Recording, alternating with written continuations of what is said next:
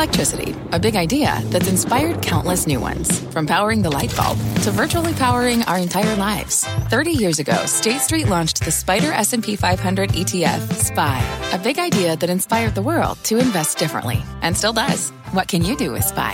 Before investing, consider the fund's investment objectives, risks, charges, and expenses. Visit ssga.com for a prospectus containing this and other information. Read it carefully before investing. SPY is subject to risks similar to those of stocks. All ETFs are subject to risk, including possible loss of principal. Alps Distributors, Inc. Distributor. I'm Scott Wapner, and you're listening to CNBC's Halftime Report, the podcast, the most profitable hour of the trading day. We record this live weekdays at 12 Eastern. Listen in. Welcome to the halftime report. I am Frank Holland in for the Judge Scott Wapner. Front and center this hour, the race to build America's infrastructure. The historic deal out of Washington really helping to lift the markets. And joining me for the hour today are Brenda Vingiello, CIO of Sandhill Global Advisors, Pete Najarian, Jim Lebenthal, and Kevin O'Leary, chairman of O'Shares ETFs. Kevin's having some tech problems. We're going to get to him in a minute. But first, let's check the major averages. Stocks are mostly higher with the S&P 500 hitting a new record high and the Dow up more than 200 points following that announcement from Washington. And we're going to talk all about it with the investment committee right now. We're going to kick things off with you, Pete. Let's really talk about this. Um, obviously, today we're seeing stocks like uh, Martin Marietta and Vulcan up slightly higher, but not seeing the big gains you might think. Are all the gains priced in for this infrastructure deal, even though we only have a framework and the final deal hasn't been made just yet? Yeah, I don't know that it's all priced in just yet, but I think the reality is we've had a nice run when you look at the start of the year to where a lot of these names are, whether that's a U.S. Steel or you mentioned a couple of the other names, but they're, they're at Freeport Mac, all these different names within this space that you'd expect would be moving to the upside. I think the reality is they've made this move. Uh, a pretty rapid move earlier in the year. They've had a little bit of a fade of late, but I think we're getting ready to accelerate on the next level. And I think that this is a great example of two steps forward, one step back. And I think that's exactly where we find ourselves right now. I think these companies, a lot of folks were probably sitting there, Frank, trying to figure out are they ever going to agree to any kind of a deal? Is there any kind of bipartisanship going on right now? And it looks like there is. We've got this deal, and I think we're all pretty excited about the possibilities of what this might be, not just in the deal itself, but also, quite honestly, in a lot of these various stocks, I think that are, are specifically a part of what will be a a pretty monstrous deal when it's all said and done. You know, we technically have a deal, I guess, but it's more of a framework. Some of those uh, final wrinkles being yeah. ironed out, and a lot of that human infrastructure taken out of the deal. And I want to turn to you, Brenda. Um, you own Waste Management and Sherwin Williams, two stocks that were potentially beneficiaries of that human infrastructure. Uh, Waste Management only up fractionally today, and Sherwin Williams actually down yesterday. Do we need to rethink what these infrastructure stocks really are? I don't think so. You know, I think when we look at many of the companies within this sector, they're almost all beneficiaries of an improving economic backdrop. And especially with something like a Sherwin Williams, where you know there is a very heavy component there on the retail side and on the um, contractor side, both of which should continue to be healthy. And on the waste management front, you know, to the extent that we continue to have more economic growth, there's going to be more waste to deal with, and uh, to the extent that there are more um, demand for materials and that those ends up, end up in landfills, that just creates more value for those that are in that industry uh, to be able to realize. Jim, turn to you. Similar question. Uh, one of your holdings, Cleveland Cliffs, actually down about 2% today. Surprised at all? Um, no. I mean, first off, let's call Cleveland Cliffs what it is, which is a workhorse thoroughbred hybrid. I mean, this thing is a killer. So if it's down today, uh, let's not forget where it's been uh, and how far it's come. It's going to 30 uh, in the next six to nine months. So let's not worry about Cleveland Cliffs. And the reason not to worry is, is not just because of infrastructure, but because of other forces in play, like supply chain onshoring. So think about all those plants like Taiwan Semi's $12 billion fab plant that they're building in Arizona. Uh, that supply chain onshoring is going to continue, and that's going to place heavy demand on steel manufacturers, transports, Caterpillar, Deere, all of those things. And beyond that, we're in the early stages of an economic expansion where profits are growing and people have more money in their pocket. And what do they do when they have more profits and more money in their pockets? They build things and they use industrials to build it and they use steel and concrete and all the things we're talking about. So it isn't just infrastructure. This is a perfect time to be investing in this sector, industrials, that is. Yeah, Farmer Jim, uh, actually, uh, Jefferies out with a note today saying not only residential construction should be up, but also non residential construction. We now uh, welcome Mr. Wonderful, Kevin O'Leary, to the fold. I don't know who has a better background, you or Pete. Both of them look unreal. Pete, we see you're at the beach right now. Uh, Kevin, what's your take on, on these, these infrastructure stocks and the framework that we're seeing right now? a really interesting time here because you're not guaranteed the bill. Everybody knows there's still some risks. There's lots of political shenanigans that have to go on to get this thing done. So you don't see the full premium yet. You can buy uh, Honeywell or any of the infrastructure plays and know that there's probably another 10 to 15% left on the upside here if this actually gets passed because you've always got the risk premium built in. It's not done yet.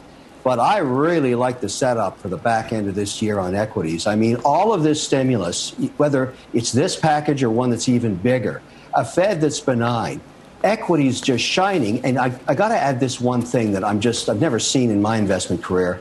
You had this year, this last three months, basically 80 plus percent of the S&P beat their earnings estimates after one third of them have been upgraded twice. In other words, the analysts are way behind what's going on in terms of earnings and gross margins. You've got a situation here where we're coming out of the pandemic with a new digital America where a majority of these companies are selling direct to consumer at much higher margins. Nike's numbers were evidence of that. They blew them away in, in terms of getting more people direct to consumer at much higher margins. This is going to manifest itself in Q4 with unbelievable GDP growth, probably, maybe even double digit. So, do I like stocks? Yes, I do. All right, Kevin. Well, speaking of Nike, hey Frank, will you let me? Will you let me? Uh, will you let me tee up on that because he said something about yeah, analysts being behind the curve.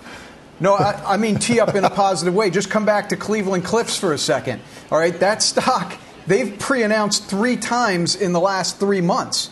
It, the analysts can't keep up with it. They themselves can't keep up with it, and that's just one stock. I mean, when I talk about those three forces infrastructure, supply chain onshoring, and economic expansion that's just an incredible elixir that's going to provide free cash flow for all of the industrials and filter on through to the financials and technology. So this is a great pl- a great time to be investing in the stock market. You know, inventory onshoring, that's a, that's a, a narrative that we're going to have to get into when we talk about FedEx in a little bit. You would think that would help that stock as well.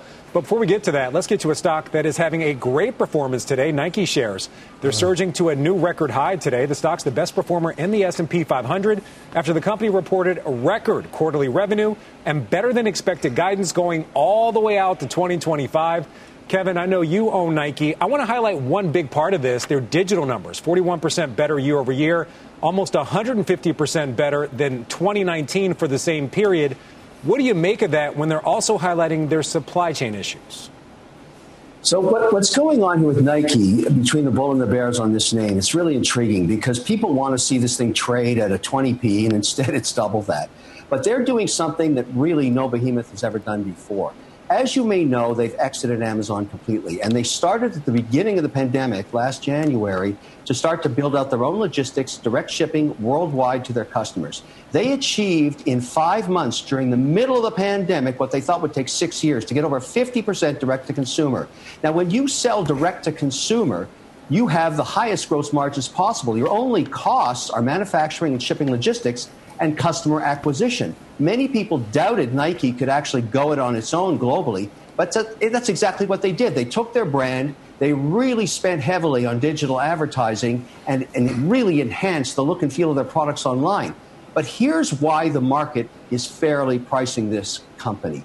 What we don't talk about is the analytic information they're getting from their global customer base, direct to consumer, size, style, age, purchase preferences, all that information going back to Nike headquarters so that they can use their capital to design exactly what their customers want, not just by the year, by the quarter, by the month, by the week. And they're doing it in a way that is just never been seen before. This is why you should be worried about the future of a Walmart or a Foot Locker. They don't need retail. They're direct to consumer at the highest gross margins they've ever seen. This is the new America Digital 2.0 that is not built into the earnings coming into Q4 of this year. You know, Kevin, before I let you go, you said their only cost are uh, some of their, their data acquisition and customer acquisition and shipping logistics, but those prices uh, for shipping logistics are just going through the roof. FedEx highlighting a, a, hard time finding people to work there. So those those costs are just going to continue to go up. Do you have any concern about that when you invest in Nike with this increasing direct to consumer business? Compared to what? They used to get a 50 or 45% gross margin when they sold through Foot Locker or Walmart or two tiers of di- retail distribution. Now, if all they have to deal with is logistics cost and shipping direct, and their customer acquisition costs are very healthy, in other words, well below lifetime value of the customer, they've got massive amounts of margins to play with. So they can focus on this issue. I'd much rather have that problem than the one of worrying about retail, their functionality, their distribution, their warehousing, and all the margins they require. This is an incredible change it's, it's like a phoenix. I remember when people just hated Nike. Look at it now. It is the golden model of the new age. I don't know if anybody ever hated Nike. Uh, Jim, turn it over to you. What do you make of today's move in Nike after the report? Mr. Wonderful making one valid point that worrying about logistics is a lot better than worrying about China. Those China numbers turn out to be better than some people fear. I, I don't know if I can go toe to toe with the Phoenix analogy. That's a pretty powerful one. So I think I have to concede the point to uh, to Kevin. Uh, he's long the stock. He knows what he's talking about. I'm not in the stock. I do think it's overpriced, as I said yesterday. But I, I, I look when I'm not in the stock, long or short, I've got to admit it, and I've got to just sort of back off my comments a little bit. I'm going to go with what Kevin said. It was uh, it was powerful. Pete, turn it over to you. Uh, you're kind of playing in the athletic wear space with Lululemon. Um, you know, yeah. different than Nike, not necessarily mm-hmm. as heavy in basketball, Jordan, things like that. More that yoga crowd or right. Joe Kernan with the pants that he wears to work. What do you make of this report? yes. Well, I think the report absolutely outstanding. I mean, Kevin hit on all the very most important aspects of it, which to me actually comes down to the fact that they are able to get the margins that they're getting because of the fact that they've done this DTC model and they've done just an amazing job, as Kevin points out. Nike, I thought they were absolutely done as far as growth potentially in North America. And wow, did you look at that quarter? It was absolutely spectacular. That also tells me something else, though, Frank. I think that bodes well for the Lululemons of the world and others maybe Skechers and some of the rest of them, because of the fact that what we are seeing now are companies that have pushed in that direction. They get better margins, and I think that's really the most important part of this whole thing. But the reality is the growth. And I know Kevin must love Lulu because he's a Canadian, so he understands this stock really, really well. But I think the reality is it isn't Nike. It's a different version of the sports athleisure world, but it is part of this reopen hybrid society that we're going to be where people are given the opportunity to be a little bit more casual with their clothing. I think that bodes really well for Nike, but also for Lulu and some of the other names out there, Skechers and others, where they've moved into that category, and that is the growth category to be in. Yeah, you know, one thing I want to highlight uh, Nike trading at 42 times forward earnings, Lululemon at 55 times forward earnings. Uh, Brenda, turning to you, obviously a blowout report for Nike, but any concerns about the things you're hearing about supply chain or that this may not be sustainable? Obviously, the stimulus check uh, impact is going to decline as we head into the fall. Yeah, I think, you know, the other thing about Nike in this transition uh, to more direct to consumer is that they have more control over their own inventory rather than having an environment where the, the channel is stuffed at certain times and backed up at different retailers. So I think there's a lot of power in that. And I think even though we are coming to an end of some of some stimulus going to consumers, the consumer's balance sheet is still in really great shape, and there is still a lot of room left for spending uh, on the consumer side. Definitely a, a bright point in the economy right now. So I would not be concerned about that you know, what I would be concerned about is, you know, with Nike and Lululemon and others, is these are high expectation stocks, so they need to keep the momentum going in their own businesses. But as long as that's um, happening, I think they're the stocks are likely to continue working. All right, we're going to continue with this supply chain theme. The other big earnings mover we're watching today is FedEx. Those shares are lower at this hour, 4% lower after weaker than expected guidance and labor shortage concerns. Kevin, we're going to go back over to you. You own FedEx. Uh, yesterday on Closing Bell, Stephanie Link said that the street was looking for full year guidance of $22. FedEx came pretty close, 2050 to 2150. Was that the only reason that this stock fell? No, this is a stock that I've owned a long time. I consider it part of the infrastructure of the digital economy, direct consumer play, not only domestically but globally. Uh, this concern came out of the blue a little bit. We knew there was uh, problems in, in, hiring people, but you know, in, in, my view, it's the hangover of the stimulus package that was too much. We've got a lot of people staying at home till September, and it manifests itself in behemoths like uh, you know FedEx not being able to hire them back. And so, you know, sending sending free money to people has costs, and here you see it man- manifest itself. But I, I, think this is a temporary problem. Uh, they'll probably shine again when we start to get into the sales cycle in the fall and then the holiday season.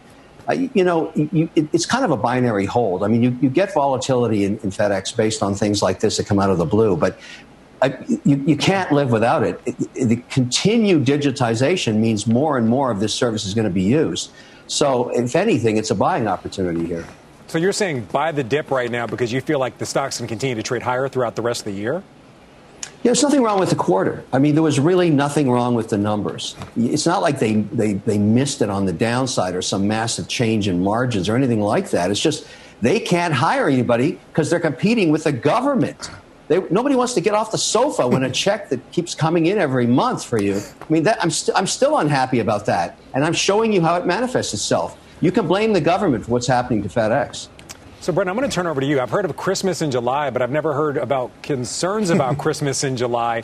The company highlighting a potential issue hiring workers during the peak, which is expected to be, you know, another blowout quarter for them with people still buying online and kind of adapting that habit. Are you at all worried about the long term prospects of this stock throughout the end of the year? Yeah, I think, you know, it remains to be seen what happens in September when kids are back in school and the additional stimulus checks go away. But that might prompt more people to come back into the workplace. But I think industry wide, you know, and across services in general, you're having a having a problem hiring people. So I think we'll see what happens come September. But I think the the key to hiring people, even if they're hard to find, is to pay them more. So we might see some wage inflation uh, pick up throughout all of this. But I, I think it's a little early to be concerned about that just yet, but it is important. I, I don't blame the companies for, for seeing what's happening now and extrapolating that and what that might mean heading into the holiday season. Yeah, uh, Farmer Jim, I know you're more about transporting people than things, so I'm going to go over to you, Pete. What did you think about this quarter?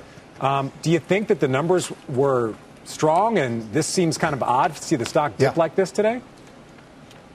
Yeah, I don't know that it seems odd. I think to Kevin's point, uh, it was a labor shortage, and, and that is a problem. And that's something that is directly tied in with stimulus. But I think the reality is this is an opportunity, in my opinion. When you look at where the highs were and you look where the stock is now, and it's down 5% today, just take a look over at UPS. These are not entirely different companies. They're very, very similar, as we all know. Although, if you look really a little bit deeper, we all know UPS is a little more about ground, and you look a little more internationally when you're talking about uh, FedEx. But the reality is they're very similar companies. Why is it that everybody seems to be very comf- comfortable today with UPS? I think the reality is this is an overplay, an oversell on the stock based upon that one metric that will change. Stimulus is not here forever, at least we hope not. And I think the reality is, as we get closer and closer and back to reality of, of a, a normal economy, I think we will see this stock actually make a pretty nice break back up to the upside and be very competitive once again with UPS. So I view this as an opportunity right now, more so than anything else, just because of the fact of where the highs were, where the stock is now, and this move today. Yeah, guidance makes a big difference for these companies. Uh, UPS having its worst day since October yeah. following its Investors Day, where it gave kind of weak guidance for 2023. Something to keep in mind. All right, turning now to CNBC's Shepard Smith with the latest on the ongoing rescue efforts following the condominium tower collapse. He's live in Surfside, Florida, with the very latest. Hey there, Shep. Hi, Frank. Another of the storms that have been blowing through here this morning is, is just hitting us, and the winds go from almost nothing to 25, 30 miles an hour.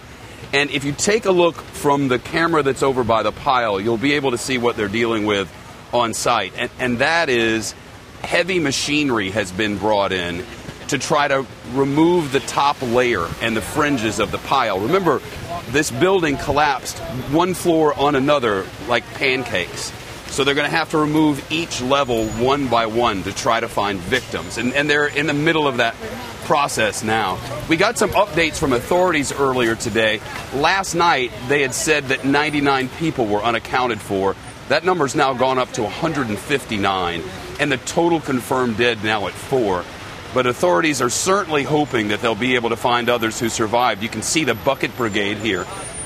These people are working constantly. The search and rescue people carrying 80 pounds of gear when they go in. They work in 15 minute shifts. And they're literally pull, picking up and throwing away boulders to see if they can find anyone underneath. There'll be a news conference at the top of the next hour, 1 o'clock Eastern Time, when authorities say they'll update us on their progress. But it is slow, it is tedious, and it's extremely dangerous. They're very concerned about the health and safety of these workers who are on the pile and have been around the clock since this happened. Again, a news conference coming up at the top of the hour. We'll have updates then. We, we spoke earlier today with family members of those who are still unaccounted for at the reuni- uh, reunification center, which is just a mile or so away from here.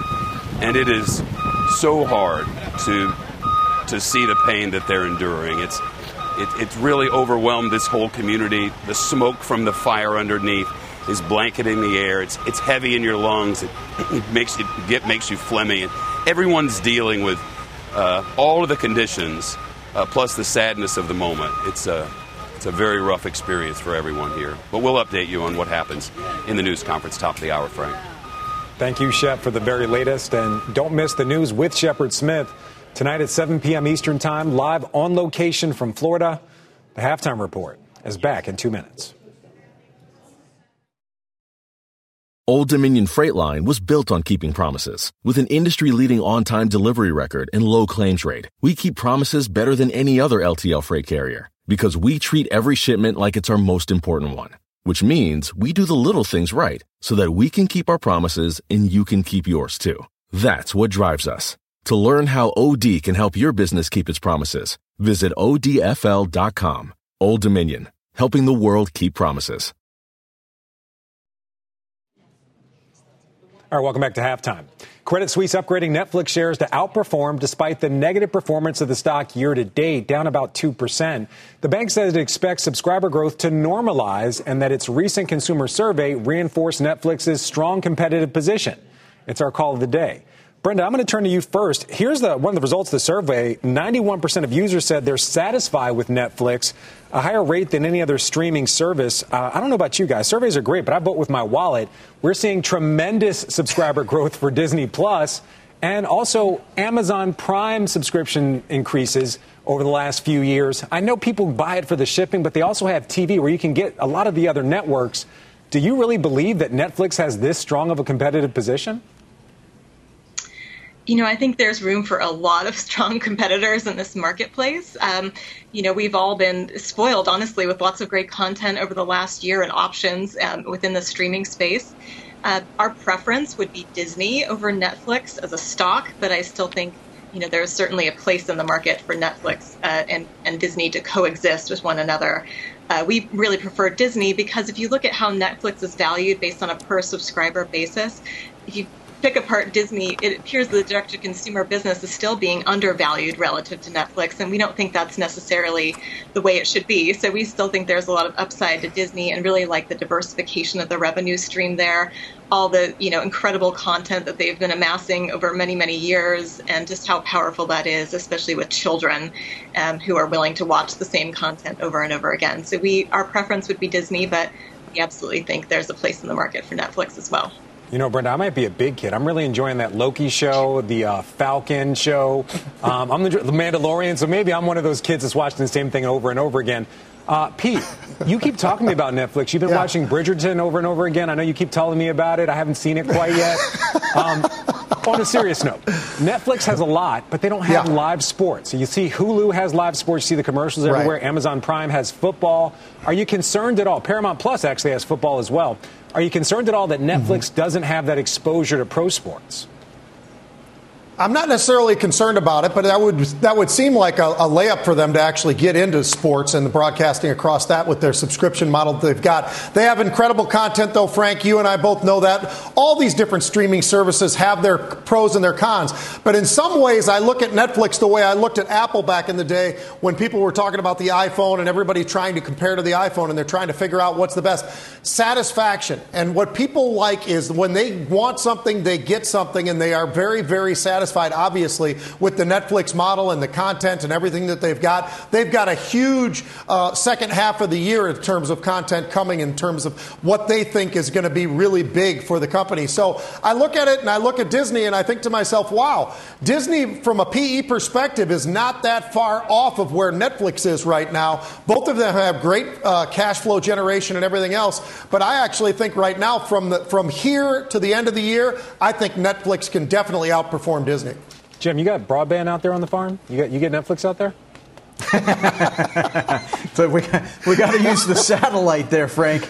We really got to use satellite. Um, hey, you know, here's listen. I want to add my thoughts here. Uh, Netflix is fine, but you got to ask yourself in this broad landscape of the streaming wars, where is the value? And I'm going to submit to you that Netflix is not the top of the value chain. Disney, which we're talking about a lot, you know, has not only the streaming, but it has the theme parks, it has the studios. So that's a multi piston engine, particularly where the theme parks are coming back right now. I see value in those shares at this price that I don't see in Netflix. Frank, let me make one other point. You brought up Paramount Plus. I own Viacom, and I will tell you that Viacom is not getting the respect it deserves. They have about 40 million uh, uh, paying subscribers to their streaming services, including Paramount Plus. They have another 60 million in Pluto TV. And those numbers are large enough that the company should be getting a lot more respect than it is. And if it doesn't get that respect, that's why you're seeing chatter this week about Comcast mulling over making a pass at them, making an acquisition there. If not Comcast, somebody else will. So Viacom is the sort of name I see much more value than Netflix. Yeah, Viacom getting a lot of respect today, up almost 2%. Um, Kevin, I'm going to turn things over to you. Uh, Netflix shares down about 2% for the year, but up about 5% over the last month. Is it still a buying opportunity?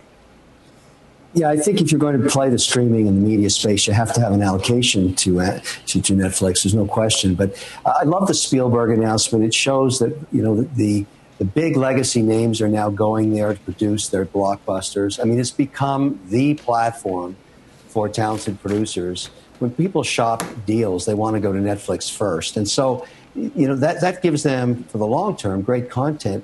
A comment I want to make about Disney, which I think is intriguing. You know, Disney for almost a year and a half traded its streaming business at the multiple its legacy business had, so kind of 20 ish. And slowly over the last 12 months, it's done a shift. It's almost like a thermocline change. People are willing to trade the legacy business that's streaming multiples now. So they must feel that that content, that old legacy content, is now going to be fed on a streaming platform. And I think you have to give credit to whom for that? Iger. He was the architect of all this, didn't really get all the credit for it to make this stock practically double after he's gone. But he was the guy that set all this up, and he took the big bet. He thought one day they'd flip that PE and they'd get to call Mickey Mouse Land or Disneyland, whatever you want to call it. You're going to pay a streaming multiple for that. And that's just a theme park. I think it's sheer genius. Kevin, you call it Mickey Mouse Land up in Canada? Never heard of that.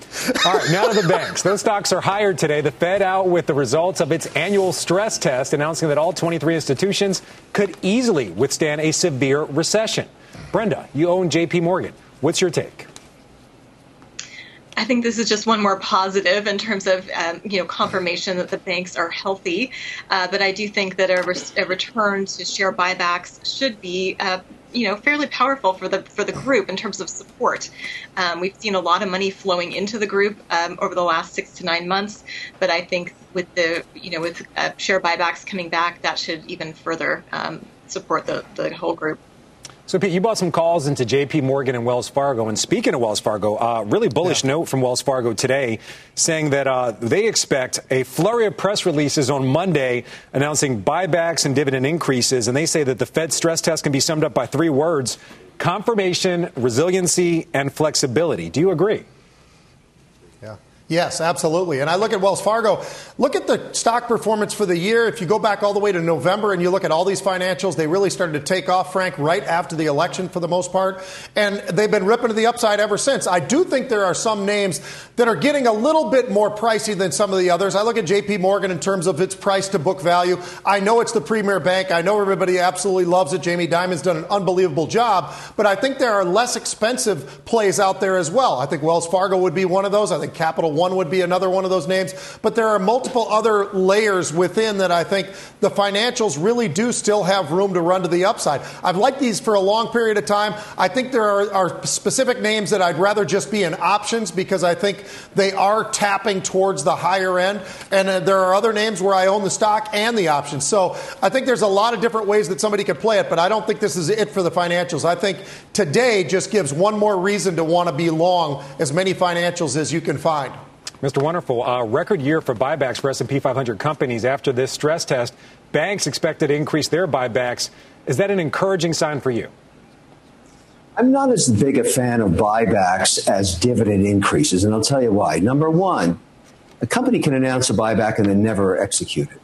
Number two, buybacks, you know, can be on and off as, as management decides, and it's a form of financial engineering. But when you increase a dividend, you don't get to take that back you got to keep paying it out. You have to be myopically focused on execution to make sure you maintain the margins to distribute the profits.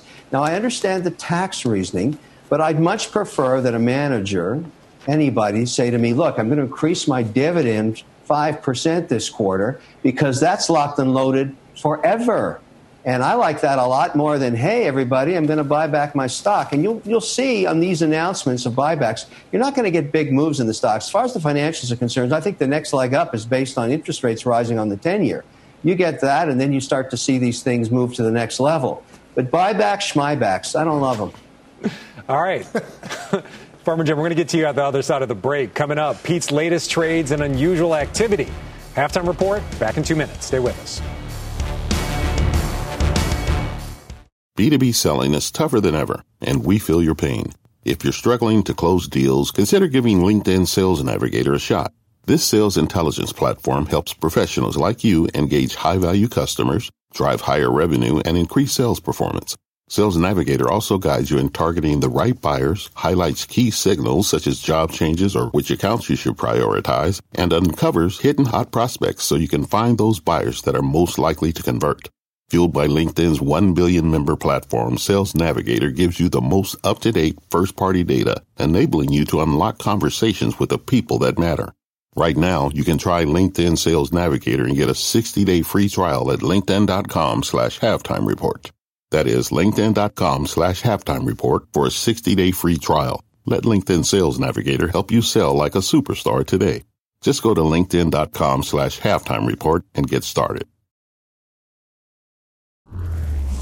All right, time now for unusual activity. Pete, what are you seeing down there at the beach? Yeah, I tell you, Frank, it's awesome. I'm seeing Las Vegas Sands. It's hit almost every single day this week. And as a matter of fact, it hit just yesterday where they were buying the July 52 calls. Today, they're pretty aggressively positioning to buy the July 57 calls, about 20,000 of those calls. Stock was trading right around where it is right now, right around 52 and a quarter. And oh, by the way, they just decided to buy even more of the September 55 calls today. So a lot of activity flowing into Las Vegas Sands as we speak. Virgin Galactic's my second one. Now, this is a stock that's absolutely on fire today. We all know the story. It's up about 30% or something close to that right now, but they continue to come after different options. The July 2nd expiring 55 strike calls, those were getting bought, Frank. 10,000 of those were being bought. Started at about $2.5, got all the way up a little over $6 for these calls, looking for that stock to make another break to the upside over the next week or so. And then now I've got one last one. It's just an update. But Macy's, we just did this one on June 17th. We had a lot of buyers. The stock was trading at about 18 and a half at the time. Today, it eclipsed and got up through those 20 levels. We had those August 21 calls that were getting bought that day. They are starting to move pretty nicely to the upside along with the stock as it's made this move. But those options go all the way out to August, so I'm still hanging on to them. Pete, what kind of options you got? You going to jump in that ocean? What are you, what are you doing today? my first option would be yes. I already got my swim trunks on and I'm ready to go in there, Frank. It's a beautiful day down here. Yeah, business up top, party down below. I like that. All right, stay with us. Ask Halftime right. is next. Sending your questions by video. We'll play it on air. You can also email us at askhalftime at cnbc.com. We're right back after this.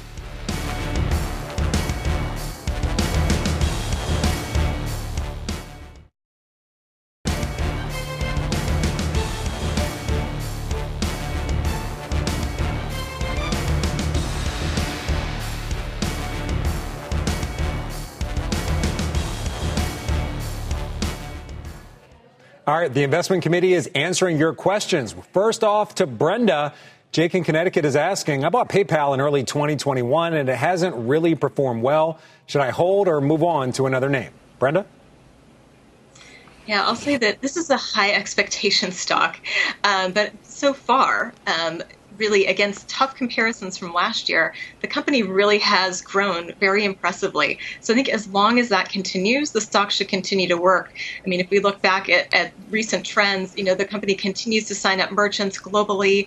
They are, have announced a price increase to their U.S. merchants, which they should definitely be able to pass along. And importantly, they're just beating margin expectations. They beat margin expectations by 200 basis points last quarter, which is really impressive. So as long as those impressive results continue, I think the stock should continue to work. Yeah, PayPal also outperforming the market and its rival Square, up 23% year to date versus uh, 10% for Square. So interesting. All right, next to Pete. Hilda in Studio City has a question about Celsius Holdings. Do you think they can go higher from here, even though they have run up so much? I think they can, Frank. As a matter of fact, they were higher from, from where they are now, or not too long ago. There was actually an $80 stock. It pulled back significantly. They've done a lot of different things. This is a growth company, though, and I don't want, I, I, I say that because people have to understand they are spending to grow, and that's the process they're within. They're making money, but they're spending to grow. They're making a, a, a, lot of different headway along the way as well in terms of market share. They're taking it away from Bang and others, and I think this is a great place to be. I think this is a stock that has a great balance sheet that can go a lot higher, but you've got to be patient. There's going to be a lot of big moves up and big moves down, but I think generally the move is higher. All right, Jim. Michael in Chicago says, I'm looking to invest in dividend stocks. Which are the safest with the best yields?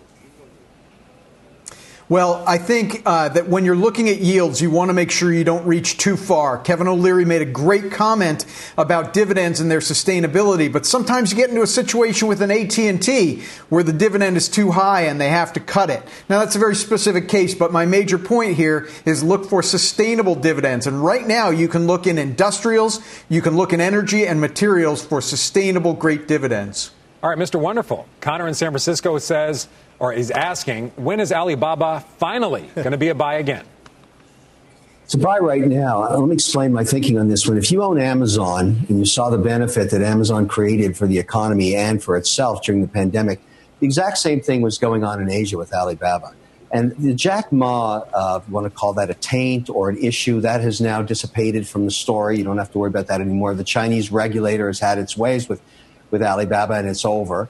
And now it just continues to execute. I think if you're going to own Amazon, equal weighting in Alibaba, and then you've got the global perspective of direct to consumer play. They are both behemoths, and they're both going to flourish in the next couple of years. All right, Brenda, turning back to you. Annie in Toronto says, I bought Mondelez about a year ago. Should I hold, sell, or buy more? Yeah, we really like Mondelez and think this, this company is often overlooked, has a great organic growth rate, really one of the best within consumer staples. They really have a great strategy of going into mostly um, emerging markets in many cases, buying local brands that are really relevant in those markets, and then building their business in that way. So we continue to really like the stock. Um, I think it's you know reasonably valued versus the group, um, and so if you're looking to put money to work within consumer staples, we think this is a good place to put it. All right, another question from up north, and oh, Sorry? Oh, I thought someone was trying to jump in. All right, another question from Toronto. This time from Michelle. It's for Pete. No one talks about IBM anymore, and yet they've made progress this year. Thoughts on, on, on if this is a buy? Yeah, and a lot of people hate this stock for all the wrong reasons. I think this is a great stock. Look at what it's done year to date, Frank, in, in, terms of where we started the year, where it is right now. Take a look at the dividend yield. Kevin talks about dividend yields. Look at those dividend yields. And when you look at the free cash flow that this company's got, I just like the management piece. I know it's taken a little bit of time, but the Red Hat acquisition and the Whitehurst and all the rest, I think this is a stock that will continue to go higher. I love them. I think they uh, there, there are some possibilities for why they are overlooked oftentimes because people look at them as the old IBM. This, I think, is the new IBM, and I think this stock has a lot of room to the upside. All right. Um, cruising, it's back. We're live from Florida for the first post pandemic sale. It might even have a Mickey Mouse land cruise. All right, halftime returns in just two minutes.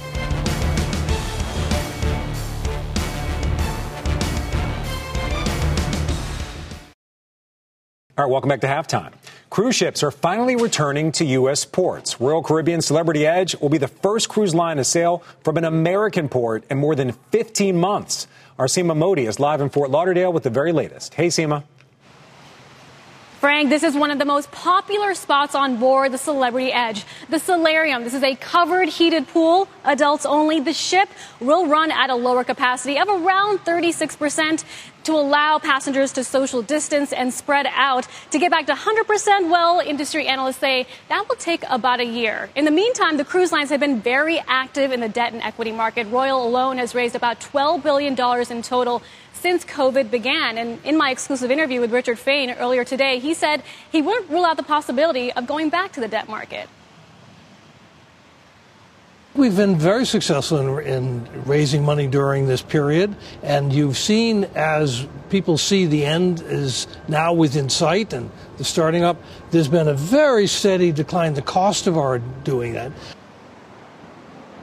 Talking about cost of capital, back in May, Royal raised a couple billion dollars at an interest rate of 11.2%. Fast forward to now, just this week, a new financing option as low as 4.2%. So that just shows you how the market's perception around cruising has changed. They're really betting on this big comeback as the CDC gives the green light to more sh- ships less than 24 hours, this ship will sail uh, fully vaccinated for crew. Nearly all passengers will be vaccinated, with the exception of two adults and about 24 kids. But this is a big moment for Wall Street, Frank. Of course, if you look at the stocks, Royal Caribbean, Carnival, and Norwegian, they have all rallied off the lows hit in, uh, during the pandemic. Back to you.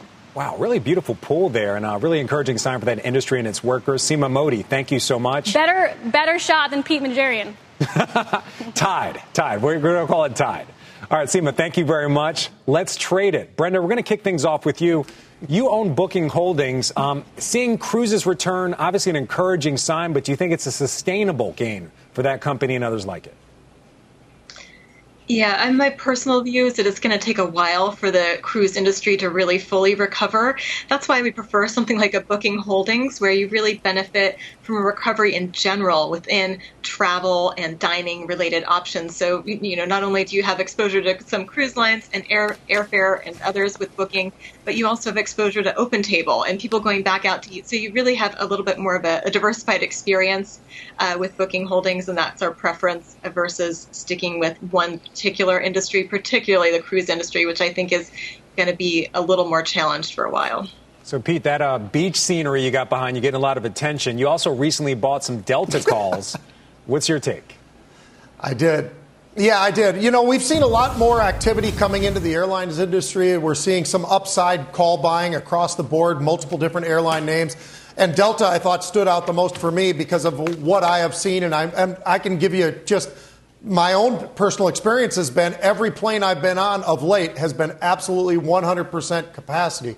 So there are travelers coming back. It's both leisure and I think we're starting to see a little bit of business, Frank. So I think the airlines, you can take your pick, but I personally picked Delta. But I think JetBlue, I think United, I think any of these names right now, I think the opportunity is to the upside. So I continue to look at these various names that we see.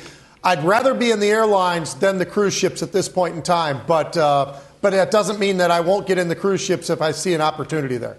Jim, I heard you have a pool just like that out at the farm, but it's an outdoor pool. I heard it's amazing. uh, on a serious note, speaking of Delta, related but not similar, um, the Delta variant, does that concern you at all when it comes to the cruise industry and the potential for that variant maybe stopping cruises altogether again? Not yet, but I think all of us should be keeping an eye on it. It's a risk that's out there, but right now it's a low risk. Keep your eye on it. It's not something that's going to deter the reopening. And I think, Frank, what you're hearing from all of us regarding reopening is sort of pick your poison, right? Brenda likes uh, restaurant stocks. Uh, uh, Pete likes uh, casinos. I like airlines and aerospace. For anyone who likes cruise lines, yes, this is the reopening play. I happen to not like the actual business of cruise lines, debt intensive. There's always health care issues. Not my cup of tea, but it is a reopening play. And if that's your poison and you pick it, God bless you. Kevin?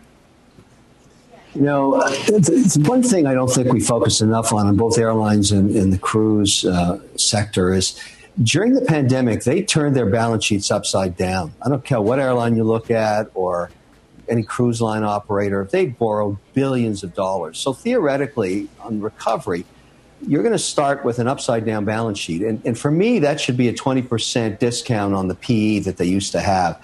I, I hate debt. And I hate debt that's used to maintain operations when there's no revenue, which is basically what happened on the cruise lines. In addition to that, you're not getting paid enough for the risk you take.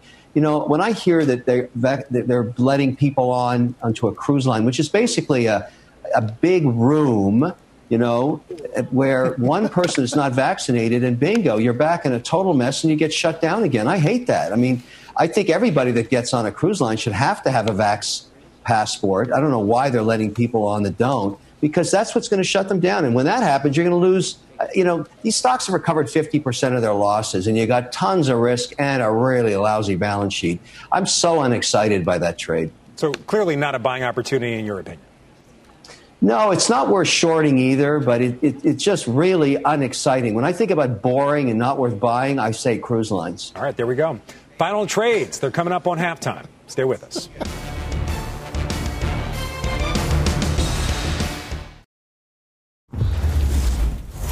All right, time now for final trades. Ladies first, Brenda.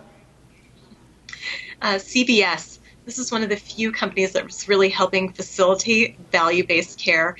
And I think they're going to be a real beneficiary of a much easier comparison in the cold and flu season space Pete, this year. Over to you.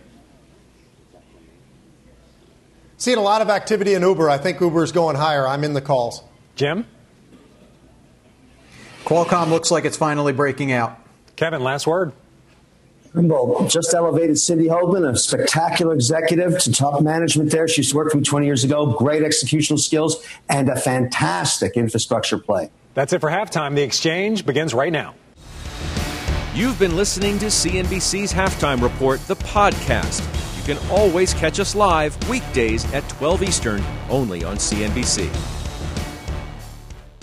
You seek the key. But first, you must learn the ways of precision, craft, and performance with Acura's all-electric ZDX. With a premium Bang & Olufsen sound system up to a 313-mile range and a Type S variant with an estimated 500 horsepower, the ZDX is their most powerful SUV yet. Unlock the energy when you visit Acura.com to order yours today.